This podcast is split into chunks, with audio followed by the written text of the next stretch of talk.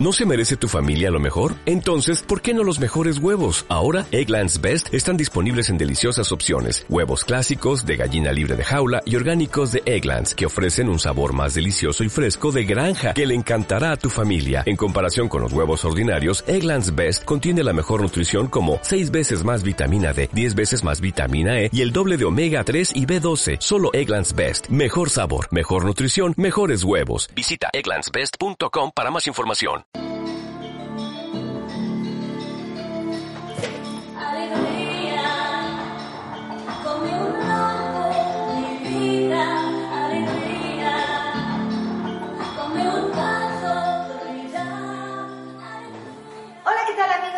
Bienvenidos a una producción más de su podcast, Damas de Casa. Con el punto de vista del caballero. Su amiga la doctora Adriana Hernández. Y José Carlos Seguir les damos la más cordial de las bienvenidas a este su podcast. Estamos transmitiendo en vivo desde la ciudad de Guadalajara, Jalisco, México. Para usted que nos escucha y nos ve desde las otras fronteras, muchísimas gracias por acompañarnos y como siempre tratamos de llevar temas interesantes, pláticas interesantes. Esta es una plática muy coloquial, muy familiar. Estamos en la sala de su casa, bienvenidos y queremos que así se sientan. Hoy invitamos a un amigo y compañero del programa que ha estado asesorándonos, un amigo muy querido que se trata del maestro Jaime Prieto Pérez. Él es presidente y fundador de este grupo que se conoce como Lazo Ciudadano, Enlace Ciudadano en Zapopan. Maestro, bienvenido, muy buenos días, ¿cómo estás? Muy bien, doctora, muchas gracias. José Carlos también igual y a todos ustedes.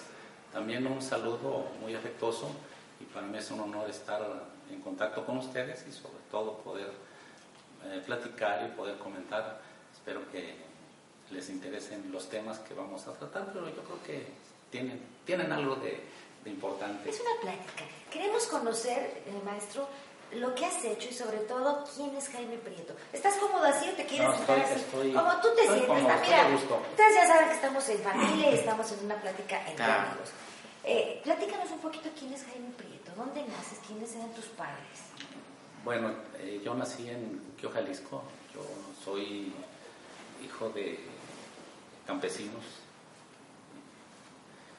Fui a gente trabajadora gente de campo, donde pues, en, en, un municipio donde un pueblo donde no, no había más hasta cuando yo terminé la primaria ya no había secundaria no podíamos seguir estudiando, tuve que eh, ir a Islahuacán del Río, municipios cercanos, y no, viviendo en Cuquío, pero todos los días iba, ah, iba a la escuela. Era un pueblito chiquito de aquí de nuestro estado de Jalisco. Sí, estaba, sobre todo estaba marginado, marginado, a 75 kilómetros de, de, la zona metropolitana, sin embargo, pues la, no había llegado a las vías de comunicación, la carretera una brecha horrible, pero así, aún así me trasladaba todos los días de Coquillo Islahuacán, cursé la secundaria en Islahuacán, estando en tercer año de secundaria, en el 72 no hubo egresados de la normal de Jalisco, porque hubo un incremento de un año más en la escolaridad y em, contrataron a jóvenes que tuviesen la secundaria terminada pues, para que fueran a las comunidades a atender a los alumnos porque había demanda, porque había demanda de maestros. Y pues en esa me invitan, estando yo en tercero de secundaria, en el 72, para atender a una comunidad marginada de Cuquillo, pues que no tienen maestro, que había niños que no recibían este, la instrucción primaria. Así me integré como maestro rural en el 72, en tercer año de secundaria. Y bueno, fue una gran experiencia porque pues, eso marcó mi camino de, maestro, de académico. Y pues por ahí pero ¿quiénes eran tus padres? Antes de irnos a, lo que sería ya la trayectoria profesional, un poquito de la, ¿quiénes eran tus padres? ¿Tenías hermanos con quién jugabas? ¿Desde chiquito quisiste ser maestro o fueron las circunstancias? No, fueron las circunstancias. La verdad es que yo pensaba en otra, en una carrera universitaria, entonces yo pensaba en ser médico. Ah, ¿te gustaba? la labor de ayudar, la vocación esa era como que la carrera en la que yo pensaba. Sin embargo, mi mamá, María Guadalupe Pérez, este, ella cosía, era costurera, entonces con lo que cosía, con, eso pagaba el transporte para que yo Para que ustedes fueran a la escuela. Y entonces mi, mi padre, Claudio Prieto, que pues, ya, ya no está con nosotros, hace casi un año, casi un año nos, nos y bueno, pues es también un padre con ejemplar igual que mi madre, nos ayudaron, nos apoyaron, fuimos seis hermanos, solamente vivimos cinco también, un hermano este, lo perdimos en un accidente. Y, y bueno, una familia que estando en el rancho se trasladó al pueblo para que estudiáramos y luego a la ciudad, tuvimos que venirnos a la ciudad para que pudiéramos seguir estudiando, sin embargo yo ya era maestro de primaria, ya este, yo ya fui una, una- un apoyo para ellos y entre a la normal iba y venía también terminé la secundaria iba y hasta Cuquío porque Sí. la comunidad donde me nombraron en Coacuala, municipio de Cuquío, que después me cambié a la cabecera municipal de Cuquío como maestro y ahí estuve varios años, llegué a ser director ahí mismo, y, pero iba y venía a la, a la la normal superior, eh, participé en el CENTE como delegado sindical y estuve metido en la... eh, y en el pueblo, pues, en la vida, era el profe, Vida rural, ¿no? Era. Sí, o sea, el profe era una figura que todo el mundo tomaba en cuenta. Claro. Bueno, yo a mis 15 años Con- aprendí muchísimo, ¿no? Pero sobre todo el haber estado en una comunidad rural apartada, Ujú. creo que eso sensibiliza y eso te hace entender que, que hay mucha gente que necesita de uno, y sobre todo ahí pues, era la educación.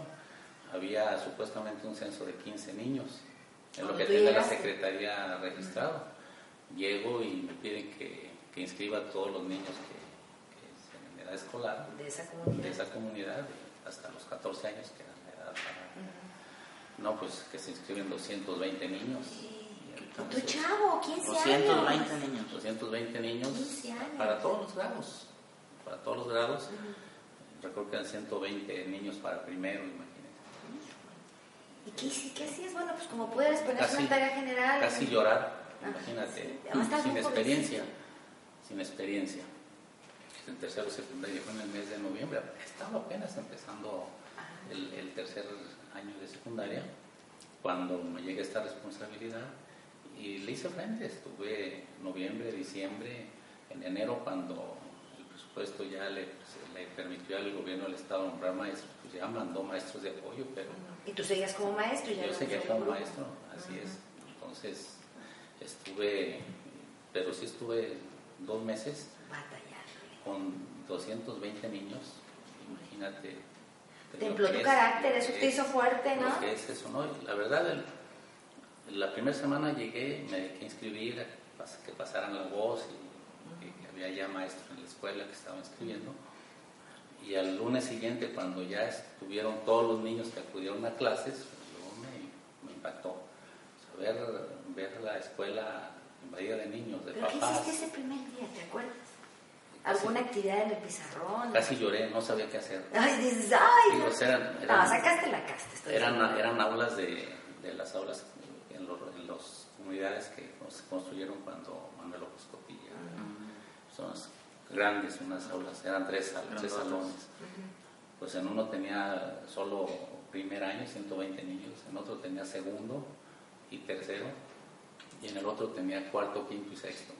Entonces, Pero además imagínate, no, 10 yo- niños juntos, imagínate día- 150. ese- ese día Oye, de chile mole, No, como no, dicen pero- aquí en México, ¿no? Sí, De no todo te- un poco. Pero cuando tienes la formación profesional, Sí, o sea, o sea, de alguna ¿sabes qué? Pero yo no la tenía, pues yo era estudiante de secundaria. Por eso les digo que casi lloro y digo, no dejo esto. Total que ese día, eh, pues se pasó, no sé ni cómo, pero yo atendiendo a los muchachos, asignándoles su, su- su lugar. Y llegué a la casa y lo primero, mi madre me encontró, "¿Y ¿cómo te fue? Llegué casi llorando, dije, no, son muchísimos niños, yo no sé ni qué hacer. Y recuerdo un, un consejo, ¿no? Que digo, mi, mi madre estudió solo primaria. Dice, mira, este, pues lo que empiezan a ponerles a los niños en primero son eh, palitos y bolitas que te hagan planas de, de- palitos y bolitas. sí, que es para la, Caligrafía sí, para la motricidad. Sí. Pero que digo, son, uno después sabe, cuando estudia sabe de qué, pero rayitas y palitos, pues yo llego a- al día siguiente y así, bueno, ya los maestros del pueblo, quienes fueron mis maestros, yo estudié la primaria, ya me apoyaban, me ayudaban y me daban consejos, pero sí le batallé. Sin embargo, me gustó, me empezó a gustar, porque luego ves que la gente se te entrega. Recuerdo, hay una película por ahí, la de Simitrio, Ah, que, buenísima me, me, gusta porque me, me remonta, ¿no? Al maestro con cariño, ¿no? Me, me, remonta porque la escuela, las mañanas cuando llegaba, pues, los papás con los niños acompañándolos y a caballo y bicicleta como podían. Cruzando eh, charcos, el río, Digo, así como de película, ¿no? Claro, Los recuerdos son, son, bonitos recuerdos. Sin embargo, pues eso pues me, animó y bueno, pues estos niños requieren atención. ¿Te diste cuenta de las necesidades? Yo lo que, lo que pueda hacer, lo, lo, hago y terminé la secundaria y me inscribí, me inscribí en la normal. Y para entonces, pues ya con mi sueldito de maestro, eh, ahorré y compré un, bochito. Ah, y eso, yo venía todos los días, estudié la normal, yendo y viniendo todos los días. 76 kilómetros siempre. Y entonces, y, sí, con 30 kilómetros de terracería, Además, la carretera Saltillo, estaba con pavimento, pero esa, esa, esa fue, esa fue mi, experiencia primera. Oye. Pero quiero decirles que me viene el, mi, mi, padre labraba la tierra, sembraba. Y Yo fui, llegó el momento en que a los, a los cuando estaba en segundo de secundaria, a los 14 años, me dijeron, esta es, como, buen agricultor, esta es tu parcela. Y ahí te la Esta la tienes que beneficiar del principio toda. y que dé frutos. Sí, además. Y, yo desde la preparación de la tierra, la siembra, todo el proceso hasta la cosecha. la cuidabas. Ya la saqué solo. O sea, ya es como que te ahora sí ya estás listo, ya eres campesino, ya eres agricultor, ya estás este, preparado. Yo creo que todo eso te, forma, te templa, te da carácter. pero yo quería... Y te sensibiliza también desde no, el problema. ¿no? Imagínate, yo de 15 años, y hay que decirlo, iban papás, parejas, o Sí, que decían que no, estás muy chiquito, este es el maestro. no, no, cada quien por su lado, a contarme sus problemas, a que les diera consejos. Ah, sí, ah mira, te tomaban. Entonces, pues, yo qué experiencia tenía, y, digo, fue, fue una... ¿Siempre fuiste muy alto? Etapa, sí. O sea, me imagino que has de haber aparentado más edad, a los 15 estaba, años. Estaba alto, precisamente por eso me, me contrataron, me nombraron. porque, eh, cuando les eh, pidieron a alguien para esa comunidad, ya no había muchachos ahí que tuviesen la secundaria, y alguien, la directora entonces de la escuela de, de, de niños, porque estaban antes se separaban niños y niñas, sí ella me recomendó, dice, está un joven que, que está en tercero secundaria, está alto. Aparente de más edad, lo podemos poner. Y sí, me, me, nombraron y estoy la normal, luego la normal superior, y ya en el afán de, este, duré el siguiente año me cambié a Cuquillo, a la cabecera municipal, estuve ya de maestro, luego fui director ahí encargado, no, no, con el nombramiento, encargado de dirección de una de las primarias Después concursé en mascota para una dirección, y la gané a través del escalafón. Director de una primaria. Y ya después cambié, me cambié al, centro de Guadalajara, en la Escuela de San José, y ahí, ahí, terminaste, y ahí terminé como director de la Escuela de San José. ¿Cuántos años estuviste en la Escuela de San José? José Carlos, no sé si lo ubicas, era que sí, claro. alcalde de Reforma. reforma muy conocida, muy buena, muy bonita trayectoria. Desde que empecé hasta, hasta llegar a escuela fueron 32 años. Pero además, déjame decirte, es reconocida como una de las mejores escuelas en cuanto a todo el programa académico, el trato, los maestros. Es de las más cotizadas, todo el mundo quiere entrar ahí en esa primaria. Y ha exportado mucha gente, ¿no? Y, fue gracias al trabajo del maestro. Ha tenido, sí, ¿no? Cuando bueno, hicimos un trabajo importante en la escuela, porque además a mí me tocó una etapa difícil, el turno de la tarde, y entonces ya no, había, ya no había muchos, los alumnos que había ahí en el centro iban al turno matutino, entonces los, los alumnos que acudían eran los hijos de las eh, empleadas de los comercios que, del centro, y, hicimos campañas y del Cerro del Cuatro iban a ir de allá de Mesa Colorada, iban a al centro de la ciudad. porque, porque en esas colonias pues había no había cupo en las escuelas, colonias que estaban creciendo. Y bueno, eso, esa, esa es mi vida. Treinta Después, y- des- ¿Cuántos años estuviste ahí 32, directo? bueno, bueno, 32. en 32 de servicio como maestro. Ahí estuve eh, 10 años como director Diez años. en la Escuela de San José. Oye, Pero maestro, ahí, ahí, y así la- fue tu trayectoria. esa es mi trayectoria. Estudié la, En cuanto al servicio magisterial. Sí, pero además estudié la, la normal, la, luego la normal superior, en la especialidad de matemáticas. eh, luego empecé la prepa, eh, por el mismo trabajo, o sea, estaba ya por Ciudad de Guzmán, entonces ahí se trámites en Ciudad de Guzmán, por ser el primer semestre de la prepa en Guzmán, en el 82, se pasaron 10 años, y después estuve, ya me cambié a la, a la zona metropolitana, a la monumental, y ahí estuve ya en la prepa 2, ahí terminé, terminé en la prepa 2, pero varios años después interrumpí la, el estudio de la preparatoria y- Claro. y luego ya estando aquí en la zona metropolitana ingresé a, a, a la universidad en contaduría pública. Ya decía bueno traigo el, el interés de la traía el, el, pues el interés de estudiar medicina pero ya para entonces Si hubieras metido en medicina, seríamos no, colegas, fíjate. Pues sí, pero lo- no la pensé. Ya estaba metido en la política. Ya estaba, había participado, estaba participando en el CENTE, estaba participando en el, en el partido.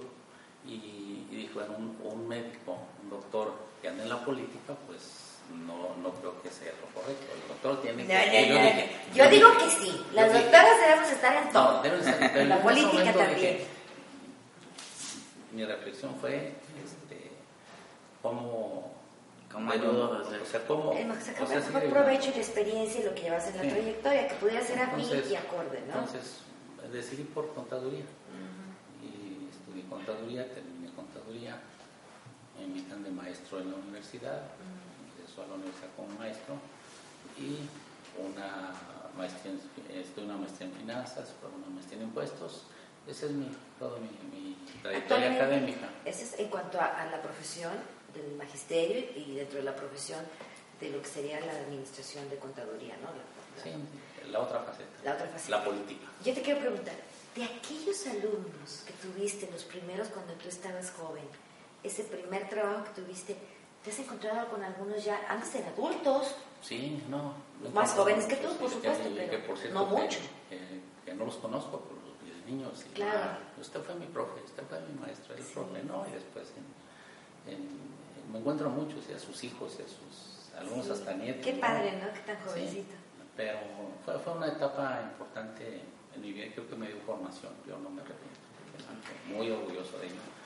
Y, y, y luego poniendo buena la el, el- tema, ¿no? De las, aparte de que era, era el referente de las familias para pedirme consejos, Sí, claro, orientaciones. Y el maestro yo- era el, la, sí, sí, la la autoridad máxima, ¿no? Ahí en el- y cine. llegaban a la escuela siempre en la mañana llegaban con regalos con regalos digo es, es algo que, que no se ve pero que, que en alguna ocasión yo me apenaba cómo recibirles me llevaban con cajitas Huevos este, con huevos con gallina. gallinas con- no no con Y, regalos y cuando se ponían guapos eran puerquitos, Sí, ¿no? sí, Chiquitos. sí, sí, no, o sea, Y eran detalles, que ellos les nacían. Y que, entendí que no podía despreciarlos porque sería eso, un desprecio, porque yo veía la voluntad y la, la, la sinceridad Claro. con que te lo llevaban. ¿no? Cariño. Y, y eso pues lo valoras, ¿no? Y eso te va for- forjando. Al mismo cuando ya estoy en el pueblo, pues, el presidente municipal, como en todas partes, pues no, no, su preparación no era académica, tampoco era así muy este, elevada. Primaria con unos y luego pues, que, que vamos a, que viene el gobernador, pues háblenle al profe para que le dé la bienvenida, ¿no? Pues al profe. Que, que viene tal funcionario, pues, al profe, pues háblenle al profe. El, tenemos un evento, pues háblenle al profe. El, el grito, pues háblenle al profe que nos ayude, que hable, que la coronación de la reina, pues ahí está el profe participando en todo, ¿no? Y eso, pues como que le, le- le abres y, a tu vida otras posibilidades y vas aprendiendo. Y desde ahí empecé a... Pero también te voy a decir, maestro, eran otros tiempos. Muy, muy. Tristemente ahora, y yo siempre he pugnado porque volvamos a respetar a nuestros maestros como nosotros crecimos. Si el maestro iba a tu casa era un honor. Lo invitabas a comer a tu casa era un honor, era un respeto. Ahora hemos visto que se han perdido valores y dentro de esos valores el más importante es el respeto. Es el respeto, sí. Y al final de cuentas esto es, es una extensión de la familia, el maestro. No, y, y llegabas, recuerdo que llegabas y cuando llegaba a la escuela los papás estaban, o sea, se quitaban el sombrero para saludar, o sea, eran, eran momentos y eran acciones y eran demostraciones de valores, De valores. respeto. Entonces, cada una comunidad que te respetaba y eso pues te obligaba también a ti a respetarla, o sea, a comprometerte, ¿verdad? Te comprometía a decir, bueno, esta gente cree en mí y- Claro. y, No puedo fallar. y tengo que hacer el esfuerzo por no fallar. ¿no? Así es. Y, y, cómo lo haces? Bueno, pues entendiendo a sus hijos de la mejor manera. Y para mí el magisterio ha sido muy bonito, me encantó. Yo creo que, Por ahí. que por ahí fue, este, ha sido ya en la, después de que me jubilo, continué en la universidad y en el, en el 92, pues, participando yo también soy sindicalista, aparte de participar en el centro, pues también en el sindicato de la UDG eh, participé y, y- y hice buena, creo que buena labor, me consideraron y me invitaron al, al comité ejecutivo, estuve 12 años en el comité ejecutivo de esta UDG, académicos de la universidad. Yo creo que era la política magisterial, ¿no? Sí, y nunca dejé de participar en el partido, ese es mi partido, siempre he, he militado y he participado, y entonces he delegado en una, en otra. Y en el, en el 2002, cuando eh, estando en el sindicato como académico y, y en la secretaría de, en una de las secretarías del, del sindicato, pues era- me correspondía lo administrativo a la Secretaría, a la Secretaría de Finanzas. Entonces, eh, me correspondía también la, la asignación de los prestadores de servicio que el, que el sindicato pedía para apoyarse en sus labores. Y iban médicos, iban de todo tipo la- al sindicato, según las necesidades pedíamos prestadores de servicio. Y recuerdo que en una reunión eh, con algunos amigos académicos, el rector del CUPA, el, director de Prepa 7, el, director de Prepa 6 eh, y otros amigos que estamos en una reunión y, y llega un maestro a, a pedirme un favor, a pedirme que, que le, con- que le eh, condonara al hijo o que le perdonara la prestación La del cuota. servicio, ¿no? Que, que- que no prestara el servicio, que le firmara. Servicio social que se nos Servicio social que- después de terminar. Aquí en México. Y como me la planteó en público, pues, este, pues yo le, en público le contesté y le dije, no, discúlpame, eso es, un, eso es una manifestación de corrupción en primero. Porque, y en segundo lugar, pues no, usted no está formando a su hijo, porque siendo universitarios, supongo que somos los más comprometidos, y lo menos que puede hacer un alumno con su universidad es regresarle a la sociedad Claro. a través de del servicio social, lo que esa la sociedad está pagando para, para sostener la universidad, porque la UDG es una universidad pública, se paga con nuestras contribuciones, con nuestros impuestos. Entonces, el servicio social está diseñado para que el estudiante haga conciencia de que tiene que ir a la comunidad, tiene que ir a la población y decirle, muchas gracias, ustedes están pagando mis estudios y vengo a hacer algo por la comunidad. Y entonces ahí nace la idea de, de, de- de refor- fortalecer. O sea, el- digo, el maestro entendió hasta eso, digo, la manera en que no fui grosero tampoco, ¿no? Pero eso fue A lo mejor la energía con la que le contestaste y la seriedad que lo meditaba. Me dice, tiene razón, tiene razón, que a mi hijo haga el servicio social, ¿no? Sí. Ahora no doble para que se le quite. Y lo llevó, es más, hasta la escuela acompañaba, lo invitamos. Y ya en ese, ahí mismo seguimos platicando y, y acordamos hacer acciones, porque se estaba precisamente para combatir esa, esa, esa actitud. Y empezamos a formar brigadas de prepa 10, de prepa 6, de prepa 7, del CUPA. Y empezamos a ir a las colonias con los estudiantes y los maestros a hacer labor, a limpiar banquetas, a Bandillos. Empezamos con ese trabajo eh, y luego se, se- se empezaron a integrar eh, ciudadanos al, al proyecto, les gustó y se empezaron a integrar. Pues al rato ya traíamos un gran equipo de personas. ¿Esto y- fue en el 2002? dos, en el 2002 y creamos, eso fue como en mayo, junio del 2002 y para septiembre del dos, de ese mismo año, pues ya que ya teníamos un gran equipo de voluntarios, pues, conformamos la asociación civil. Que es Lazo Ciudadano. Que, que se llama Lazo Ciudadano, sin embargo, desde entonces nosotros empezamos a manejar el nombre de Enlace Ciudadano. Y, y, en, todo hablábamos de que éramos el enlace entre el ciudadano con el mismo ciudadano, que nuestra labor pretendía ser el enlace entre el ciudadano y el gobierno pues, para poder tocar la puerta más rápido. Y, no, y sobre todo hacer que escucharan al ciudadano, sobre todo en esa relación de enlace entre el ciudadano y el gobierno, porque pues, hay muchos, muchos gobernantes de entonces, de después, de ahorita, y, creo que va a seguir habiendo, no todos, ya no escuchan al ciudadano, que, se encierran en su burbuja de poder. Y, o lo escuchan, pero no lo ayudan. Que no lo escuchan, no lo ayudan, no, muchas veces ni lo saludan, o si por algo lo saludan, se lavan las manos, se avergüenza, ¿no? Entonces, pero sí le. Sí, hicimos, empezamos a dar esa, esa, ese apoyo al ciudadano, íbamos todos los sábados todos voluntarios, no perciben un sueldo, no había ingreso, por el, por, el contrario, por el contrario, le aportamos, nos poníamos de acuerdo quién llevaba pues algo, algo por ejemplo, los los refrescos, no, eso, no, no, más bien para los talleres, por ejemplo, había un maestro que de prepa 10 que, que él buscó figuritas, algunos moldes y hacía en la semana hacía figuritas de yeso y las llevábamos para que los niños las, pintaran, este, se engañaban. se puso a estudiar otro, otro, otra persona lo de maquillaje de fantasía y bueno, maquillábamos a los niños con, a las niñas con, las este, de colores, caritas, de, colores, de, animalitos, ¿no? De animalitos y era, era, una... Se las ingeniaban.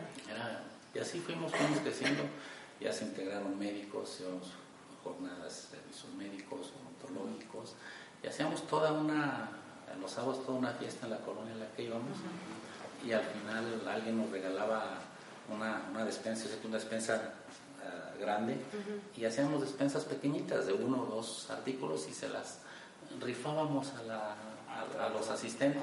Teníamos entre reuniones, pues, entre lo menos que íbamos a tener fueron 100, digamos, hasta 200 personas reunidas. Y bueno, calculábamos cuántos, cuánto llevábamos de despensa y hacíamos que, que que sea un artículo para todos, ¿no? Y, bueno, que la gente se fuera con, con, una atención, además que, y eso lo sigo haciendo, ¿eh? pero, y sobre todo... pero ya no nomás es uno, ya le ponemos un poquito Pero pedirles, pedirles a, los, a las personas que tienen eh, su guardarropa repleto o que ya no les queda algo, que lo tiene ya abandonado, de ropa, que lo donen, que lo donen y que nos hablen y que nos digan este, que, tienen algo que donar y, les dice, les o sea, que no, me, que no me los entreguen, no me gustaría, y siempre lo he hecho, que vayan ellos y los entreguen para que vean las necesidades que se tienen, que tienen muchas personas y que nosotros que se enamoren de la causa. Sí, y además yo creo que es, es un aprendizaje, ¿no? Bueno, antes de irnos tenemos que ir al primer corte de este podcast que vamos a continuar la segunda parte para ver la trayectoria política, porque no les dije que él ha sido diputado en dos ocasiones, diputado local aquí en el estado de Jalisco. Pero vamos a ir a un corte. ¿Cómo pueden hacer contacto contigo? ¿A través de qué medios? Es muy, sencillo, a través de las redes, en Facebook, es, la cuenta es Jaime Prieto, son dos cuentas, eh, las dos son con Jaime Prieto. Está arroba eh, maestro Jaime Prieto, arroba MTRO, arroba MTRO eh, Jaime Prieto. La abreviación de maestro. Sí, es que es, que es el Twitter.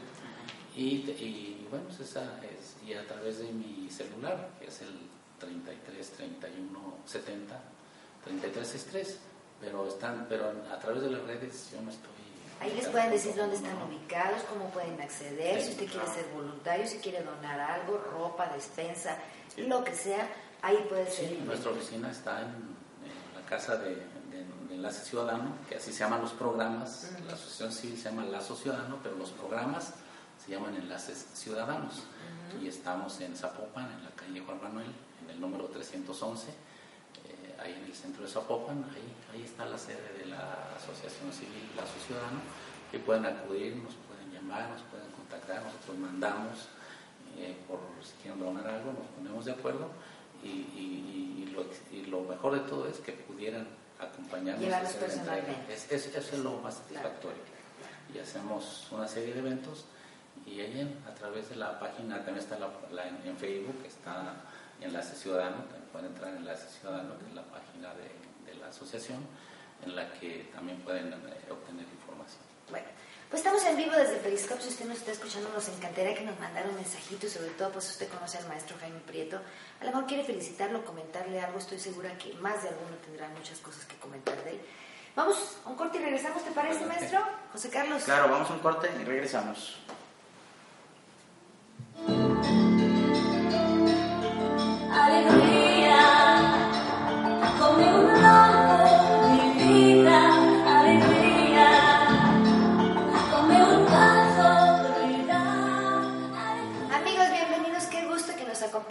La segunda parte de este podcast que estamos haciendo para usted acerca de la trayectoria profesional y la trayectoria política de un hombre muy querido aquí en Guadalajara.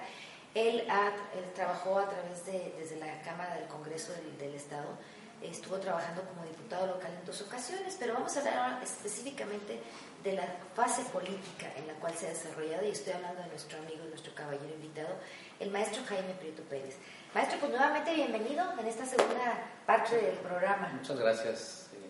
Yo creo que es- me siento muy a gusto y además este, creo que me están haciendo recordar ¿Qué tal? Se te iluminaba la mirada, etapas, ¿eh? La etapas de parte. mi vida, etapas de mi vida en donde pues, a lo mejor voy a escribir un libro, tengo tres libros escritos, pero son académicos, a lo mejor un, libro con, con ane- un anecdotario, vamos. Me encantaría yo que sí lo hagas. Sí, Por ejemplo, ahorita recuerdo una, una anécdota, para luego seguir con el tema, Sí, sí, que sí. no es no es se hace échatela. muchas, ¿no?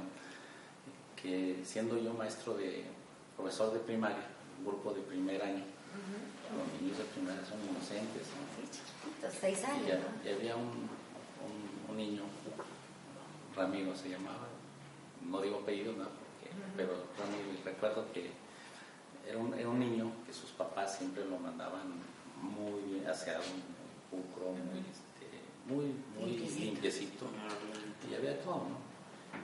Entonces un día estaba renegando, y, profe, profe, profe, este, llorando, estaba llorando. ¿Qué tiene, Ramiro? ¿Qué pasó? Es que yo a él le compré un piojo por un peso y, y es que él me lo dio y él mató mi piojo. Ay, le compró un piojo porque el niño traía piojos y el otro, el compañero, y él quería tener un piojo. Entonces le compró un piojo en un peso y estaba, y estaba llorando porque el compañero de al lado pues, ma- ma- mató su piojo que le había comprado al otro compañero, ¿no? Digo, son, y, La y- inocencia. y- la inocencia, ¿no? Y recuerdo que él, con él mismo, él, y tengo de muchos, pero es- nos- les a una muestra les puse en el pizarrón, no sé qué, a ver, hagan esta, hagan esta, copien esta letra, es primer año. Y, y yo tenía lápices en el, en el escritorio para que les prestaba a los niños. Me dice, profe, me presta un lápiz. Y luego, ¿por qué trajo el suyo? La respuesta estaba teniendo yo otro niño. Y esa respuesta de rápido. Y luego su lápiz, pues se me olvidó. Ah, pues mientras escriba con el dedo. Escriba, ahora escriba con el dedo. Pero, eh, sí, en una, en una buena ánimo, ¿no? Sí. Se fue Ramiro a su lugar, yo volteé y ya fui por el lápiz y volteé y lo vi y, y lo vi que estaba agachado es- escribiendo. Dije, alguien, pensé, Que le había prestado la... alguien le prestó algún lápiz. Todos empiezan a llevármelas, a revisar su, su, cuaderno y llega él, profe, ya terminé. Y veo el cuaderno y em- estaba en blanco. Y estaba en blanco, entonces me cayó el 20. Como de escribir, ¿no? No, había escrito, o sea, sí estaba escribiendo con el dedo. Ah, O sea, o sea la- lo que es la fantasía del niño, lo que es la inocencia, sí estaba escribiendo con el dedo. Él, o sea, por eso digo, profe, Claro, ya terminé. Y, y así pues, rápido le capté. Dije, muy bien, Ramiro, lo hiciste muy bien. Y le califiqué, le Ay, califiqué bien, le puse bien, porque lo hizo, o sea, él lo hizo bien. Claro. Hizo bien, entonces le, le califiqué como cumplido y él feliz porque había terminado su... Pero son, son, son anécdotas Que te re- pero recuerdas. te, que recuerdas, pero sobre todo también que te forman, que, Claro. Que te dan lecciones de vida. mirada, ¿eh? sí, sí, sí. Te dan, te lecciones de vida. Y como esa... Este. Oye, ¿no volviste a ver nunca a Ramiro? ¿O lo viste ya de adulto? No, se fue a vivir a Estados Unidos. Ah, entonces ya le perdiste la le pista. perdí la pista. sí. No, y si lo ves, lo, lo No, reconoces. inclusive él era de Estados Unidos, él, él nació en Estados Unidos, él- su papá, que era de Quinquillo, conoció a la mamá, fue a Estados Unidos, conoció a la mamá, se casaron y entonces este, eh, se fueron a vivir un tiempo. Y después se regresaron a Estados Unidos, ya no he sabido de ellos, pero sí, sí, sí es el famoso. Qué bonito, Y ¿no? otro, ¿no? Muchos otros este, anécdotas, pero volviendo al tema político. Sí, como la política, ya nos dijiste No, un poquito que a través del servicio social. Empezamos a trabajar en las colonias, la. Empezamos a visitarlos, a escuchar a la gente. O sea, es lo más importante. Es de lo que se quejaba, que nadie las escucha, que nadie podía verlas. Que, Que nadie les iban y nomás por el voto, ¿no? Y entonces, pues yo no iba a hacer política, yo iba a atenderlas. Con mi equipo, equipo de Enlace Ciudadano, que así se le llamaba, íbamos y los eh, atendíamos con brigadas médicas y de salud, también dental. Este, los llevamos una camarita, los retratábamos, les entregamos una credencial como miembros de Enlace Ciudadano. Y así fuimos creciendo llega el momento en que pues, eran tantos y me buscaban. Luego se vienen los procesos internos en el partido. Eh, luego en el, en el este, 2006, el, el, el PRI ab- abrió, desde el 2003 abrió el, el, procedimiento a la consulta a la, a la ciudadanía. Lo repitió en, dos- en 2006, contendí. O sea, la, la gente me dice, usted inscríbase, usted apúntese, cuente con nosotros. Y dije, bueno, pues tendrán razón. O sea, porque yo para gestionar, para tenía que pedir, este, tocar puertas. y todo, ¿no? No, entonces no tenía experiencia, mucha experiencia, pero siempre tocando los ayuntamientos, con un programa de radio que tenía, y bueno, era, era, era la puerta de entrada, pero, pero sí no tenía la, la respuesta eh, inmediata, o, o muchas puertas no se abrían. Dije, bueno, pues tendrán razón, voy a hacer el intento. Me animó la, la gente que me conocía y participé en el Distrito 6 de Zapopan eh, en una contienda interna donde votó- votaron todos los ciudadanos que quisieran. Sí, ganaste la Gané la, gané la, la candidatura en un proceso interno, gané 3 a 1 contra eh, los oponentes. Entonces, fui, fui diputado en el 2007, a partir del 2007 fui diputado por primera vez, pero Diputado local sí, aquí en el estado de Jalisco. Claro, ahí sí yo, yo decía, soy diputado de la gente, ¿no? o sea, porque ellos votaron por mí, y no tuve en ese momento ningún padrino político, no tuve, Claro. fue la gente con un proceso claro, abierto, te promovió. la, la- los- las personas que tenían alguna gratitud o que me conocían por la- el servicio que llevábamos a través de la asociación civil, bueno, se empezaron, me dieron su, la- su confianza, su voto, me hicieron candidato, participé en las elecciones y llegué a ser diputado en 2007-2010 Ok. terminé el- y seguí trabajando, seguí yendo a las colonias con el mismo trabajo. Creaste una casa de enlace, ¿verdad? Sí, gestión. una, tenía una casa desde entonces, desde el 2002. Ya la tenías. Abrí una casa de enlace, se llama Casa de Enlace Ciudadano, así se llamaba, en una local que me rentaron allá en Belénes. Y seguí, seguí trabajando como diputado yendo a las, a las colonias. Se viene el proceso de siguiente renovación de autoridades en Zapopan. De regidor. Inclusive la gente decía pues, que sea el candidato a presidente municipal.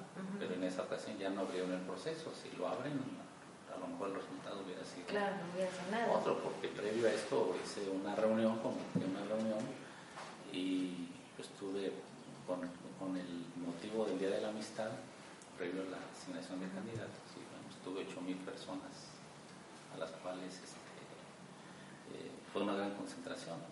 Me invitaron de regidor, estuve de regidor en Zapopan, seguí trabajando, y bueno, pues ganando eh, con ese trabajo, pues, haciendo más amigos, sobre todo sellando ese vínculo con, Con la gente. con la gente y con las mamás, con las mamás. Ujú. Recuerdo que y era más, más una relación más de amistad que de política, no, no, no, no era política, era, de- era afectiva. Recuerdo que corazón, cada- ayudar, ¿no? Cada 10 de mayo hacía yo un festejo para las mamás, este, hacía, buscaba que me apoyaran, hacía cucarachas, Donativos. donativos y, y llegaba a, a tener 1500 o 1000 mamás en ese festejo. Y bueno, eh, en, en- en el 2005 eh, había tantas mamás y les, se me- se- les pedí que si querían adoptarme, que tengo mi madre y ahí estaba presente, mi madre biológica, mi madre, pero yo me gustaría que todos me adoptaran como su hijo. Y te dicen que sí. y que me dicen que sí.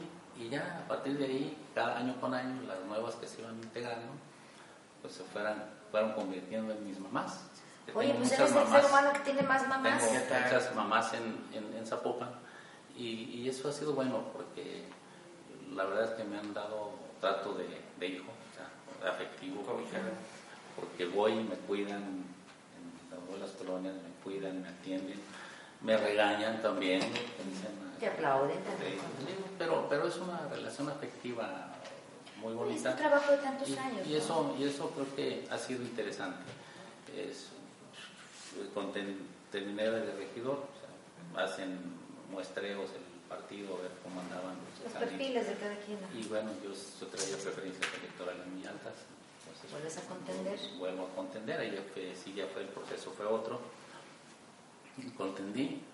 Y, y bueno, fui el diputado que más votos ha obtenido en el Estado, que en la historia. O sea, yo, yo obtuve, es, con, con la votación que, que yo obtuve, que fueron 78 mil votos válidos y 14 mil votos nulos. Eh, Demostraste le, le Zapopan el tenías 43% con lo que se ganó Zapopan, yo, yo, yo lo aporté del Distrito 6. Digo, esto lo digo porque ahí están los números y por el trabajo y en reconocimiento a la gente, a la confianza. Que te apoyaron y Que me, confiaron. que me apoyaron, confiaron en mí y ahí están los resultados. Y, de, y, y fueron 14 mil nulos porque 2 mil nulos fueron realmente de personas que anularon su voto, pero 12 mil votos fueron votos eh, en donde la gente votó PRI Verde, porque iban en alianza, todos iban en alianza, presidente de la República, gobernador, senadores, diputados federales, todos los diputados locales, excepto el Distrito 6, el que contendí. Ahí no había alianza con el Verde, había, había, can- había candidato del Verde enfrente.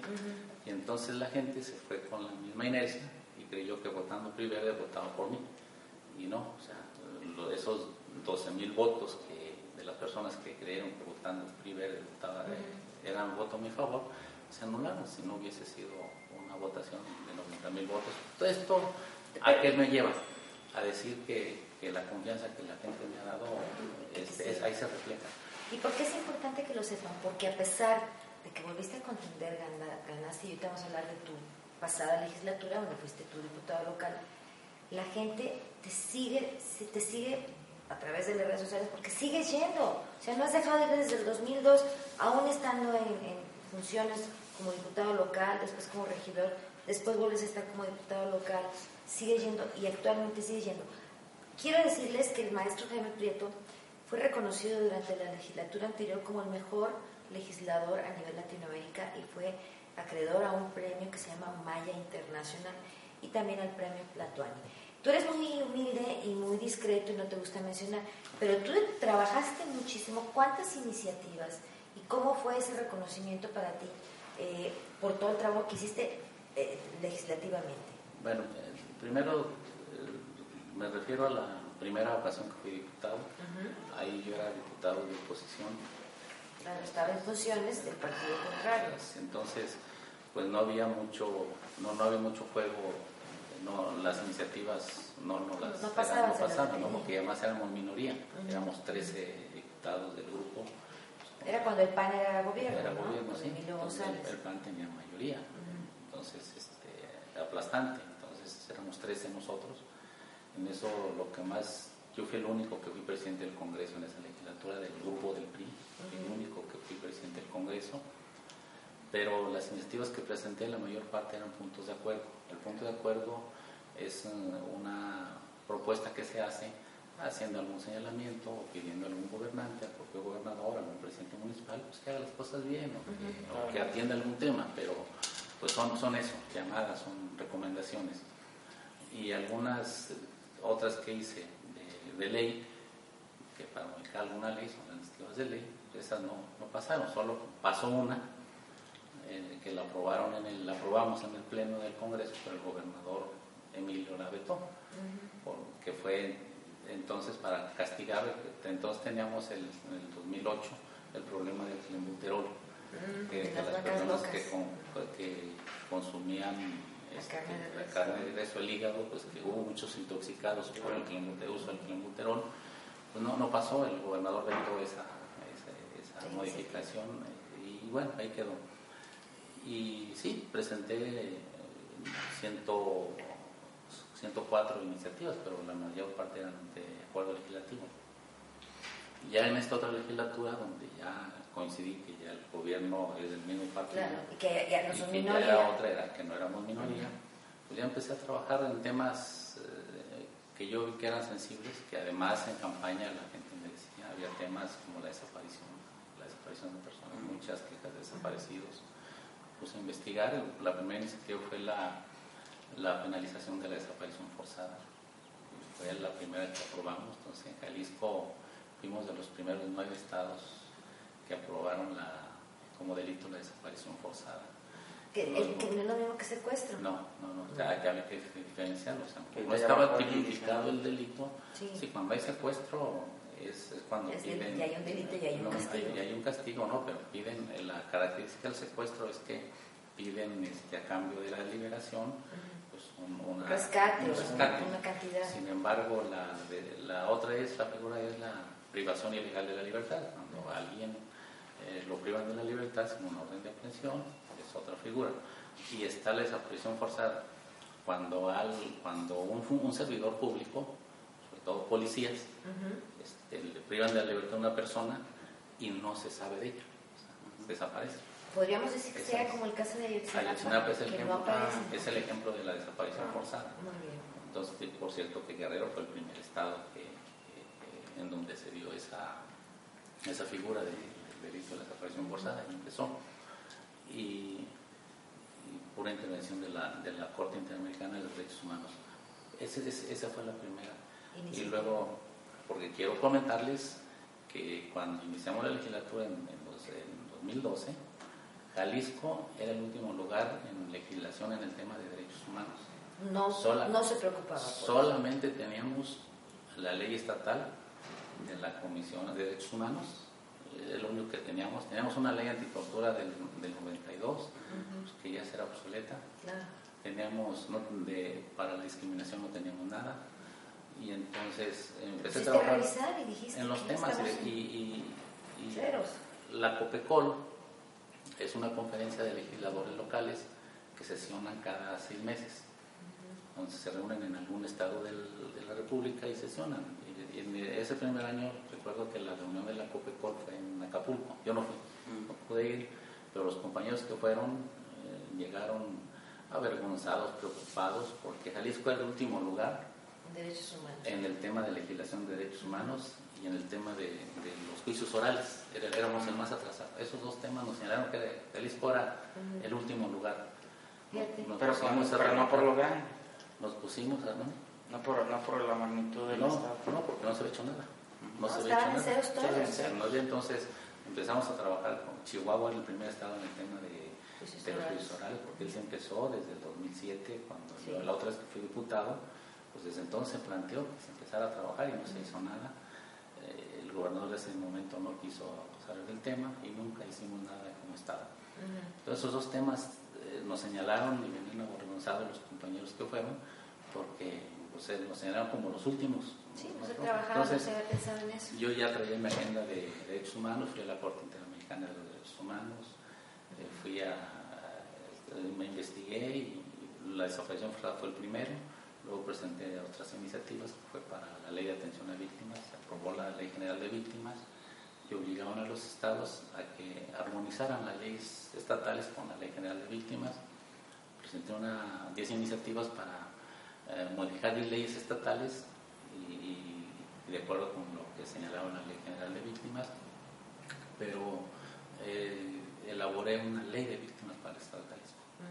Una serie de foros que hice en todo el Estado, 26 foros, eh, unos temáticos, otros este, generales, con una participación de cerca de 13.000 personas y, y 700 este, propuestas.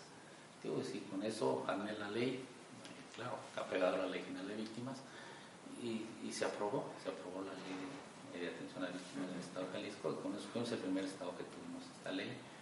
Y luego presenté la, otras, otras iniciativas como la de prohibir el matrimonio entre menores. Hubiéramos sido el primer estado, pero el gobierno no existe. Me recongelaron mi iniciativa, fue Veracruz, el primero que sacó. el primer estado que Y- y incluso- nosotros, no, luego fue Puebla y nosotros fuimos como el quinto estado. Pero finalmente salió y el- la, la prohibición para el matrimonio entre menores o de menores y es tema de derechos humanos, viendo desde el tema de los derechos humanos. Sí, sí, todo esto engloba, ¿no? Y el- la, la ley antitortura, ¿no? una ley en Jalisco del 72 donde, donde pues nada más decía que, que no había sanción para el que no torturaran. Eh, y sin embargo ya a partir de, del año pasado que la aprobamos, es delito la tortura. No solamente el que tortura o manda a torturar, el que sabe, el servidor público el que que le sabe. agarra la pata, como dicen, ¿no? No, Tanto pero si un ¿no? servidor público Sabe. sabe, Y se en un proceso, sabe que o, o detecta que hubo tortura en al- alguna persona y si no lo denuncia, entonces cómplice de esa Y tortura también, y también es sancionado. Merece ser castigado hasta con cinco años de prisión y, y perder el puesto. Entonces, creo que le dimos a, a esta ley antitortura en Jalisco, pues, la, la- como dicen ahí, los dientes, ¿no? Para poder sancionar a quien, a quien cometa el delito. Y creo que la están aplicando muy bien. y Creo que hemos- Jalisco va avanzando y hemos sido vanguardia en ese, en ese tema.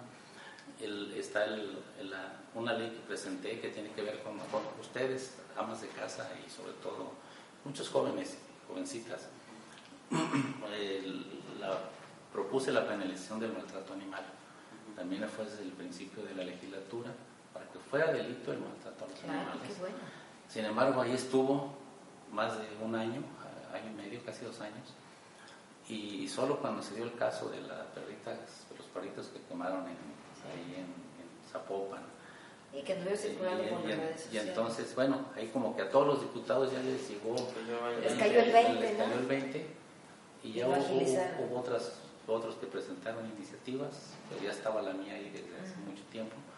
La aprobamos y, hicimos que fuera delito el, maltrato animal y propuse una ley, también hice foros, una ley de bienestar y protección animal, así esa la presenté, no la alcanzamos a aprobar, ya los actuales diputados la están analizando, pero ahí es donde necesitamos una protección total a los animales, porque me metí el tema de derechos humanos, los, los humanos tenemos derechos. También los otros Los, seres vivos. animales también tienen derechos. vivo. El problema es que creemos que son Y el problema es que queremos aplicar derechos humanos a los animales. Creo que ese, es- ese es donde, donde, Ese la- es el donde muchos nos confundimos.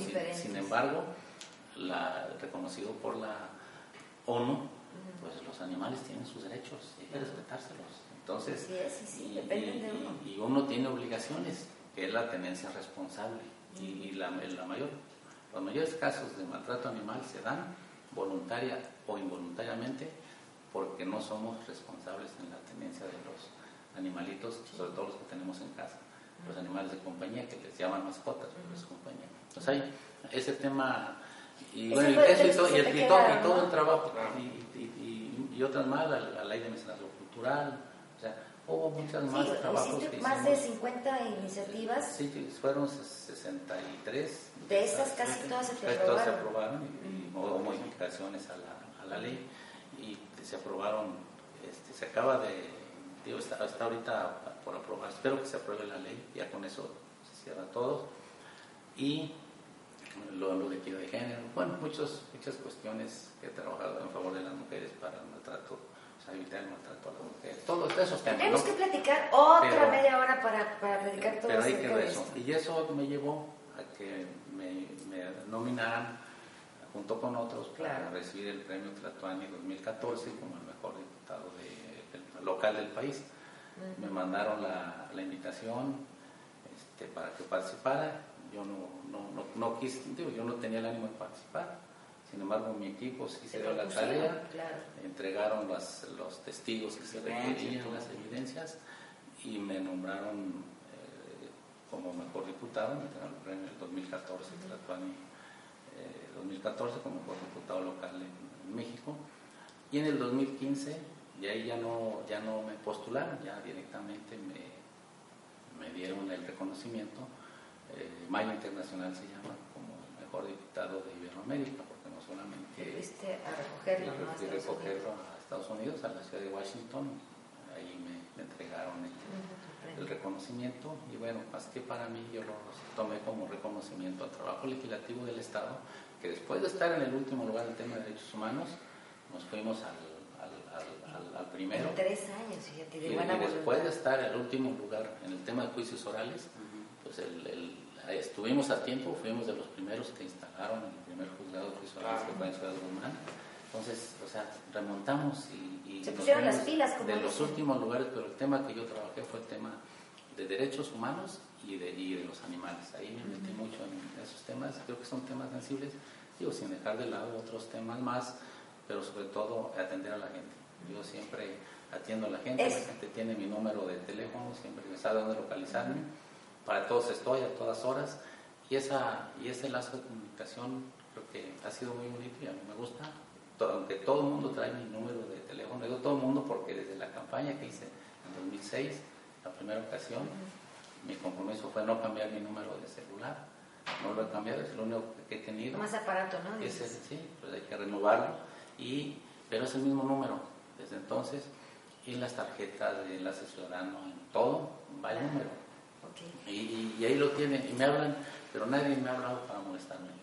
Me da Siempre, muchísimo gusto, de verdad. Te voy a decir, se nos ha terminado el tiempo para terminar con lo que sería el, bloque. Eh, Yo quiero preguntarte nada más, ya les digo que estamos en casa, familia, ya están llegando los otros. Claro. Eh, ¿Cómo se pueden hacer contacto contigo si te quieren com- comentar, si quieren apoyar, si quieren ser voluntarios? ¿Cómo sería la dinámica? Y sobre todo, pues invita al público, a nuestras amigas. sí, es, es- ya, lo, ya, lo, ya lo habíamos dicho, las redes, yo creo que todos ya tenemos la- las redes. Jaime Prieto, uno, uno está, ya, ya no acepta amistades porque está Saturado saturado, pero el otro todavía tiene algunos. Pero ahí, ahí me encuentran en las redes, en, en- en Facebook, Jaime Prieto, en, Twitter. o Enlace Ciudadano también. En, en Twitter está también Jaime Prieto, MTRO Jaime Prieto, y también está en Lazo Ciudadano, está- también está en Lazo Ciudadano en, en- en- en Twitter. Y, y- y en el teléfono, de, en mi celular, el 33 31 70 33 63, pero ahí, ahí va, ahí, ahí, en las redes sociales, y ahí se me dicen, ahí les contesto, en inbox. O contestas tú además, Y es real, es cierto. El la maestro está ahí, si no te contestas, pues está ocupado, pero luego te regresa la llamada. Ah, sí, regreso ¿Te las vamos, a llamadas, ver, ¿eh? ¿Te vamos a ver en el 18 en algunas boletas?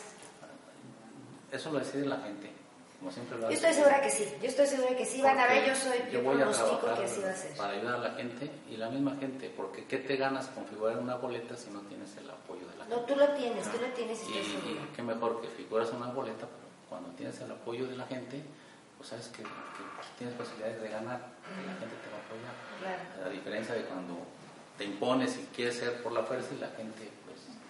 ¿No? Estoy segura que sí, ¿verdad? ¿Tú qué opinas? claro, bueno, yo por lo pronto tienes un voto mío, ¿eh? Y otro mío. Ya tienes segurito ya, dos ya tengo votos. dos votos. Ya. Y además mío- tú no y el mío son necesitas. tres, entonces ya. Yo estoy bien. segura que sí. Muchísimas gracias, maestro No. Jaime Prieto, nuestro amigo Jaime. Jaime, muchísimas gracias. que has estado con nosotros. Vamos a, a invitar a nuestros amigos para que compartan esta entrevista, conozcan más acerca de nuestro invitado Jaime Prieto, que ha trabajado desde la trinchera del Congreso local en todas las iniciativas que ha promovido, pero también sigue trabajando aún actualmente que no tiene ninguna función pública. Él desde su trinchera, desde la sociedad, desde sus amistades, está moviendo conciencias por Zapopan. Así que conozca más acerca de él. Muchísimas gracias. Gracias. Con Manuel 311 en el centro de Zapopan y nos esperamos, ahí atendemos a, a- a todo el mundo. Y, y estamos en contacto. Y gracias, doctora, gracias, José. Muchas gracias, maestro. por- y a las asociaciones civiles y todas las, como la comunidad, vamos haciendo un movimiento que yo quiero que, que construyamos un movimiento de coincidencias. Ándale, Hay, hay temas, Coincidir. hay Coincidir. temas, hay Ma- temas, Invitamos al maestro. hay temas de la sociedad, hay temas de la gente en las que están, están solos y tenemos que acompañarlas. Entonces, esas coincidencias de, las de los grupos, de las asociaciones, yo creo que hay que aprovecharlas y con la sociedad hay, hay que coincidir hacer una coincidencia Y hay ciudadana. que invitar a Alberto Escobar, autor de esta maravillosa Sí, hombre, canción. es un maestro del cual, un universitario. Así es. Alberto Escobar. Bueno, pues muchísimas gracias, José Carlos. Nos vamos. Nos vamos y nos escuchamos en el próximo podcast y este compártalo si le gusta. Así es. Y recuerde, cuide mucho su salud.